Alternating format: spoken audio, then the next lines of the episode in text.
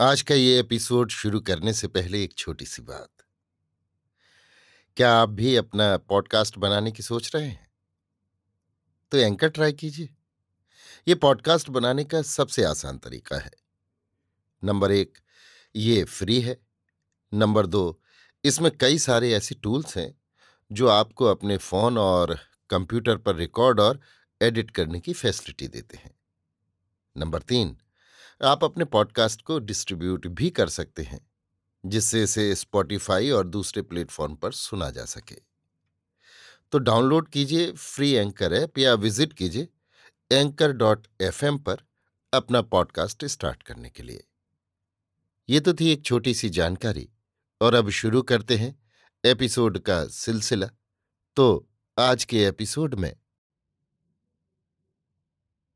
लीजिए सुनिए। मुंशी प्रेमचंद के लिखे उपन्यास, प्रेमा के आठवें भाग को मेरी यानी समीर गोस्वामी की आवाज़ में। इस भाग का शीर्षक है, कुछ और बातचीत। पूर्णा ने कान पकड़े कि अब मंदिर कभी न जाऊँगी। ऐसे मंदिरों पर दई का कोप भी नहीं पड़ता। उस दिन से वो सारे दिन घर ही पर बैठी रहती। समय काटना पहाड़ हो जाता। न किसी के यहाँ आना, न जाना। न किसी से भेंट, न मुलाकात, न कोई काम, न धंधा। दिन कैसे कटे? पढ़ी लिखी तो अवश्य थी, मगर पढ़े क्या? दो चार किस्से कहानी की पुरानी किताबें पंडित जी के संदूक में पड़ी हुई थी, मगर उनकी तरफ़ देखने को अब जी नहीं चाहता था। कोई ऐसा न था जो बाज़ार से उसके पढ़ने के लिए किताबें लाए। बिल्लो बेचारी दूसरे सौदे तो बाज़ार से लाती, मगर वो किताबों का मूल क्या जाने? दो एक बार जी में आया कि कोई पुस्तक प्रेमा के घर से मंगवाए, मगर फिर कुछ समझकर चुप हो जाती। बेल बूटे बनाने उसको आते ही न थे कि उससे जी बहलाए। हाँ सीना आता था, मगर सिए किसके कपड़े? नित्य इस तरह बेकाम बैठे रहने से वो हरदम कुछ उदास रहा करती। हाँ कभी कभी पंडाइन और चौबाइन अपने चेले चपाड़ों के साथ आकर कुछ सिखावन की बातें सुना जाती थी। मगर जब कभी वो कहती हैं कि, बाबू अमृत राय का आना ठीक नहीं तो पूर्ण साफ़ साफ़ कह देती कि, मैं उनको आने से नहीं रोक सकती और ना कोई ऐसा बर्ताव कर सकती हूँ, जिससे वो समझें कि मेरा आना इसको बुरा लगता है। सच तो ये है कि पूर्णा के हृदय में अब अमृत राय के लिए प्रेम का अंकुर जमने लगा था। यद्यपि वो अभी तक यही समझती थी कि अमृत राय यहाँ दया की राह से आया करते हैं, मगर नहीं मालूम क्यों वो उनके आने का एक एक दिन गिना करती और जब इतवार आता तो सवेरे ही से उनके शुभागमन की तैयारियाँ होने लगती। बिल्लो बड़े प्रेम से सारा मकान साफ़ करती, कुर्सियाँ और तस्वीरों पर से सात दिन की जमी हुई धूल मिट्टी दूर करती, पूर्णा खुद भी अच्छे और साफ़ कपड़े पहनती। अब उसके दिल में आप ही आप बनाव सिंगार करने की इच्छा होती थी, मगर दिल को रोकती। जब बाबू अमृत राय आ जाते तो उसका मलिन मुख कुंदन की तरह दमकने लगता। उसकी प्यारी सूरत और भी अधिक प्यारी मालूम होने लगती। जब तक बाबू साहब रहते, उसे अपना घर भरा मालूम होता। वो इसी कोशिश में रहती कि ऐसी क्या बात करूँ जिससे वो प्रसन्न होकर घर को जाए। बाबू साहब ऐसे हसमुख थे कि रोते को भी एक बार हंसा देते। यहाँ वो खूब बुलबुल की तरह चहकते। कोई ऐसी बात न कहते जिससे पूर्णा दुखी हो। जब उनके चलने का समय आता तो वो कुछ उदास हो जाती। बाबू साहब इसे ताड़ जाते और पूर्णा की खातिर से कुछ देर और बैठते। इसी तरह कभी कभी घंटों बीत जाते। जब दिया में बत्ती पड़ने की बेला आती तो बाबू साहब चले जाते। पूर्णा कुछ देर इधर उधर बौखलाई हुई घूमती। जो जो बातें हुई, उनको मन में दोहराती। ये समय उस आनंददायक स्वप्न सा जान पड़ता था, जो आँख के खुलते ही बिलाए जाता है। इसी तरह कई मास और बीत गए और आखिर जो बात अमृत राय के मन में थी, वो पूरी हो गई। अर्थात पूर्णा को अब मालूम होने लगा कि मेरे दिल में उनकी मोहब्बत समाती जाती है और उनका दिल भी मेरी मोहब्बत से खाली नहीं। अब पूर्णा पहले से ज़्यादा उदास रहने लगी। हाय, ओ बौरे मन, क्या एक बार प्रीत लगाने से तेरा जी नहीं भरा, जो तू फिर ये रोग पाल रहा है? तुझे क्या मालूम कि इस रोग की औषधि क्या है? जब तू ये जानता है तो फिर क्यों? किस आशा पर ये स्नेह बढ़ा रहा है? और बाबू साहब तुमको क्या करना मंजूर है? तुम क्या करने पर आए हो? तुम्हारे जी में क्या है? क्या तुम नहीं जानते कि ये अग्नि धधकेगी तो फिर बुझाए न बुझेगी? मुझमें ऐसा कौन सा गुण है? कहाँ की बड़ी सुंदरी हूँ, जो तुम प्रेमा, प्यारी प्रेमा को त्यागे देते हो? वो बेर बेर मुझको बुलाती है। तुम ही बताओ, कौन मुँह लेकर उसके पास जाऊँ, और तुम तो आग लगाकर दूर से तमाशा देखोगे। इसे बुझाएगा कौन? बेचारी पूर्णा इन्हीं बेचारों में डूबी रहती। बहुत चाहती कि अमृत राय का ख्याल ना आने पावे। मगर कुछ बस न चलता। अपने दिल का परिचय उसको एक दिन यों मिला कि बाबू अमृत राय नियत समय पर नहीं आए। थोड़ी देर तक तो वो उनकी राह देखती रही। मगर जब वो ना आए, तब तो उसका दिल कुछ महसूसने लगा। बड़ी व्याकुलता से दौड़ी हुई दरवाजे पर आई और आध घंटे तक कान लगाए खड़ी रही। फिर भीतर आई और मन मार कर बैठ गई। चित्त की कुछ वही अवस्था होने लगी, जो पंडित जी के दौरे पर जाने के वक्त हुआ करती। शंका हुई कि कहीं बीमार तो नहीं हो गए।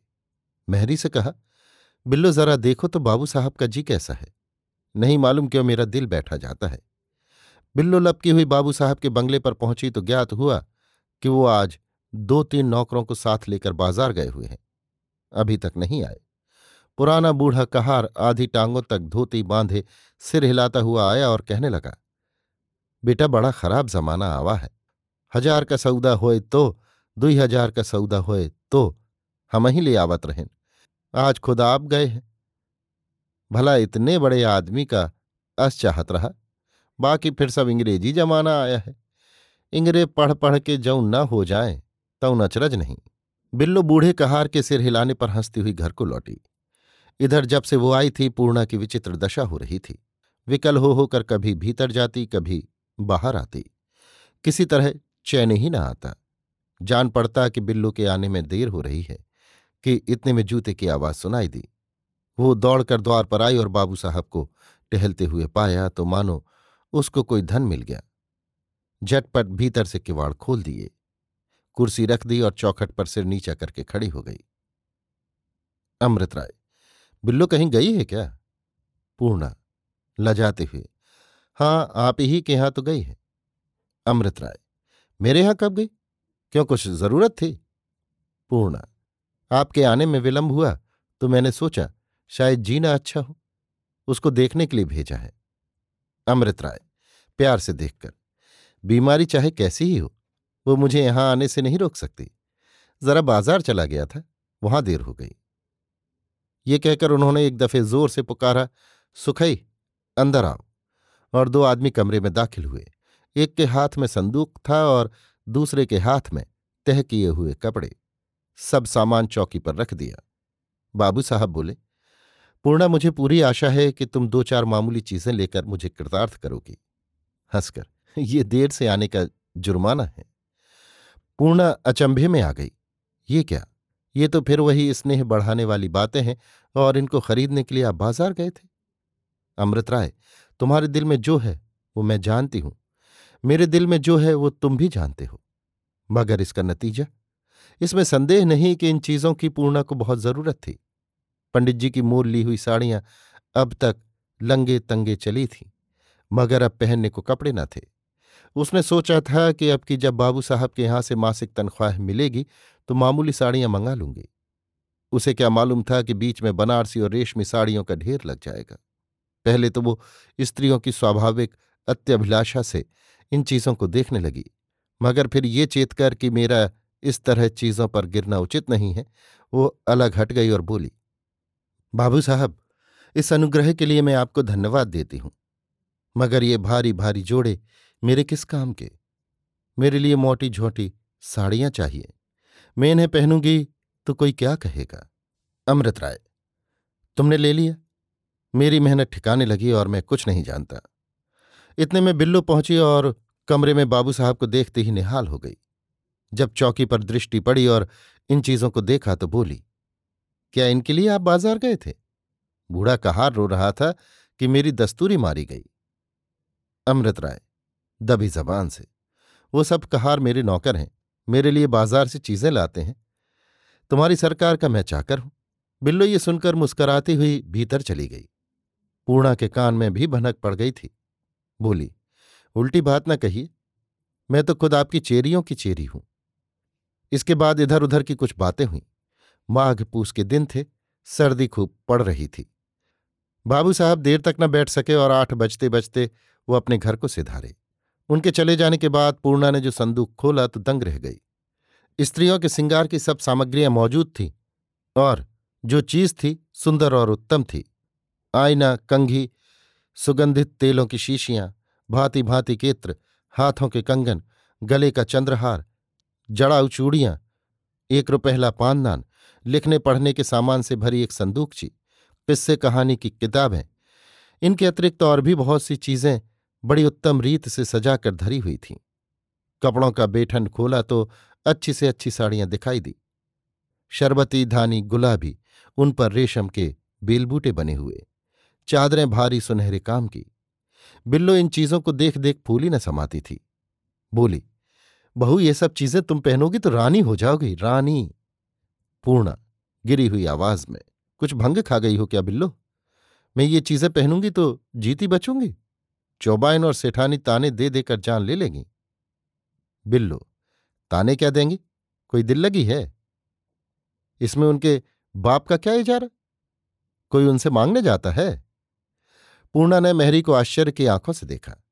यही बिल्लो है, जो अभी दो घंटे पहले चौआइन और पढ़ाइन से सम्मति करती थी और मुझे बेर बेर पहनने ओढ़ने से बर्जा करती थी।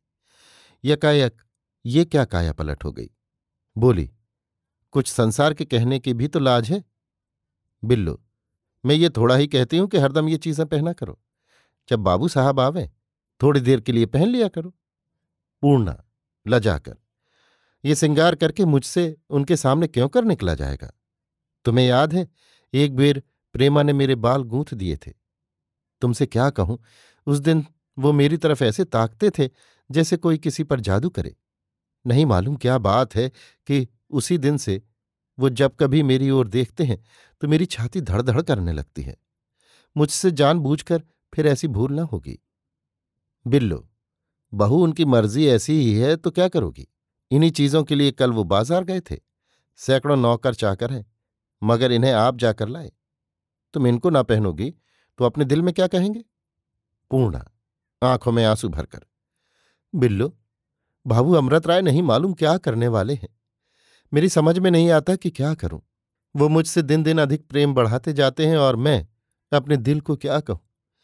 तुमसे कहते लज्जा आती है। वो अब मेरे कहने में नहीं रहा। मोहल्ले वाले अलग बदनाम कर रहे हैं। ना जाने ईश्वर को क्या करना मंजूर है। बिल्लो ने इसका कुछ जवाब न दिया। पूर्णा ने भी उस दिन खाना न बनाया। साँझ ही से जाकर चारपाई पर लेट रही। दूसरे दिन सुबह को उठकर उसने वो किताबें पढ़नी शुरू की, जो बाबू साहब लाए थे। ज्यो ज्यो वो पढ़ती, उसको ऐसा मालूम होता कि कोई मेरी ही दुख की कहानी कह रहा है। इनके पढ़ने में जो जी लगा तो दूसरी बातों की चिंता जाती रही। सारा हफ़्ता उसने पढ़ने ही में काटा। आखिर फिर इतवार का दिन आया। दिन निकलते ही बिल्लो ने हंसकर कहा, आज बाबू साहब के आने का दिन है? पूर्णा, अनजान बनकर। फिर? बिल्लो आज तुमको ज़रूर गहने पहनने पड़ेंगे। पूर्णा, दबी आवाज़ से, आज तो मेरे सिर में पीड़ा हो रही है। बिल्लो, आज तुम्हारी बैरी का सिर दर्द करे, इस बहाने से पीछा न छूटेगा। पूर्णा, और जो किसी ने मुझे ताना दिया तो तू जानना। बिल्लो, ताना कौन राण देगी? सवेरे ही से बिल्लो ने पूर्णा का बनाव सिंगार करना शुरू किया। महीनों से सिर न मला गया था, आज सुगंधित मसाले से मला गया। तेल डाला गया, कंघी की गई, बाल गूथे गए और जब तीसरे पहर को पूर्णा ने गुलाबी कुर्ती पहनकर उस रेशमी काम की शरबती साड़ी पहनी, गले में हार और हाथों में कंगन सजाए तो सुंदरता की मूर्ति मालूम होने लगी। आज तक कभी उसने ऐसे रत्न जड़ित गहने और बहुमूल्य कपड़े न पहने थे और न कभी ऐसी सुघर मालूम हुई थी। वो अपने मुखार विंद को आप देख देख कुछ प्रसन्न भी होती थी।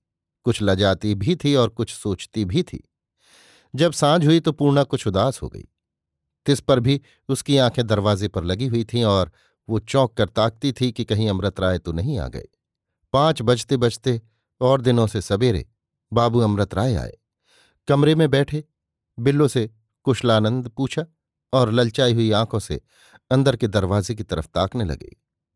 मगर वहाँ पूर्ण न थी। कोई दस मिनट तक तो उन्होंने चुपचाप उसकी राह देखी, मगर जब अब भी न दिखाई दी तो बिल्लू से पूछा, क्यों मेहरी, आज तुम्हारी सरकार कहाँ है? बिल्लू मुस्कुराकर, घर ही में तो है। अमृत राय तो आई क्यों नहीं? आज कुछ नाराज़ हैं क्या? बिल्लू हंसकर उनका मन जाने। अमृत राय, जरा जाकर ले वाला अगर नाराज़ हो तो चलकर मनाओ। ये सुनकर बिल्लो हंसती हुई अंदर गई और पूर्णा से बोली बहू, उठोगी या वो आप ही मनाने आते हैं? पूर्णा, बिल्लू तुम्हारे हाथ जोड़ती हूँ, जाकर कह दो बीमार है। बिल्लू, बीमारी का बहाना करोगी तो वो डॉक्टर को लेने चले जाएँगे। पूर्णा अच्छा कह दो, सो रही हैं। बिल्लू तो क्या वो जगाने ना आएँगे? पूर्णा अच्छा बिल्लू तुम ही कोई बहाना कर दो, जिससे मुझे जाना न पड़े। बिल्लू मैं जाकर कह देती हूँ कि वो आपको बुलाती हैं। पूर्णा को कोई बहाना न मिला। वो उठी और शर्म से सिर झुकाए, घूंघट निकाले, बदन को चुराती, लजाती, बल खाती, एक गिलौरी दान लिए दरवाजे पर आकर खड़ी हो गई। अमृत राय ने देखा तो अचंभे में आ गए आँखें चौंधिया गईं। एक मिनट तक तो वो इस तरह ताकते रहे जैसे कोई लड़का खिलौने को देखे। इसके बाद मुस्कुराकर बोले, ईश्वर, तू धन है। पूर्णा लजाती हुई आप कुशल से थे? अमृत राय, तिरछी निगाहों से देखकर। अब तक तो कुशल से था, मगर अब खैरियत नहीं नज़र आती। पूर्णा समझ गई, अमृत राय की रंगीली बातों का आनंद लेते लेते वो बोलने में निपुण हो गई थी। बोली, अपने किए का क्या इलाज? अमृत राय, क्या किसी को अपनी जान से बैर है? पूर्णा ने लजाकर मुँह फेर लिया। बाबू साहब हंसने लगे और पूर्णा की तरफ़ प्यार की निगाहों से देखा। उसकी रसिक बातें उनको बहुत भाईं। कुछ काल तक और ऐसी ही रस भरी बातें होती रहीं। पूर्णा को इस बात की सुधि भी न थी कि मेरा इस तरह बोलना चालना मेरे लिए उचित नहीं है। उसको इस वक्त न पंडाइन का डर था, न पड़ोसियों का भय। बातों ही बातों में उसने मुस्कुराकर अमृत राय से पूछा, आपको आजकल प्रेमा का कुछ समाचार मिला है? अमृत राय, नहीं पूर्णा, मुझे उधर उनकी कुछ खबर नहीं मिली। हाँ इतना जानता हूँ कि बाबू दाननाथ से ब्याह की बातचीत हो रही है। पूर्णा, बाबू दाननाथ तो आपके मित्र हैं। अमृत राय, मित्र भी हैं और प्रेमा के योग्य भी हैं। पूर्णा, ये तो मैं न मानूँगी। उनका जोड़ है तो आप ही से है। हाँ आपका ब्याह भी तो कहीं ठहरा था। अमृत राय हाँ कुछ बातचीत हो रही थी। पूर्णा, कब तक होने की आशा है? अमृत राय। देखे अब कब भाग्य जागता है। मैं तो बहुत जल्दी मचा रहा हूँ। पूर्णा तो क्या उधर ही से खिंचाव है? आश्चर्य की बात है। अमृत राय, नहीं पूर्णा, मैं जरा भाग्यहीन हूँ। अभी तक सिवाय बातचीत होने के और कोई बात तय नहीं हुई।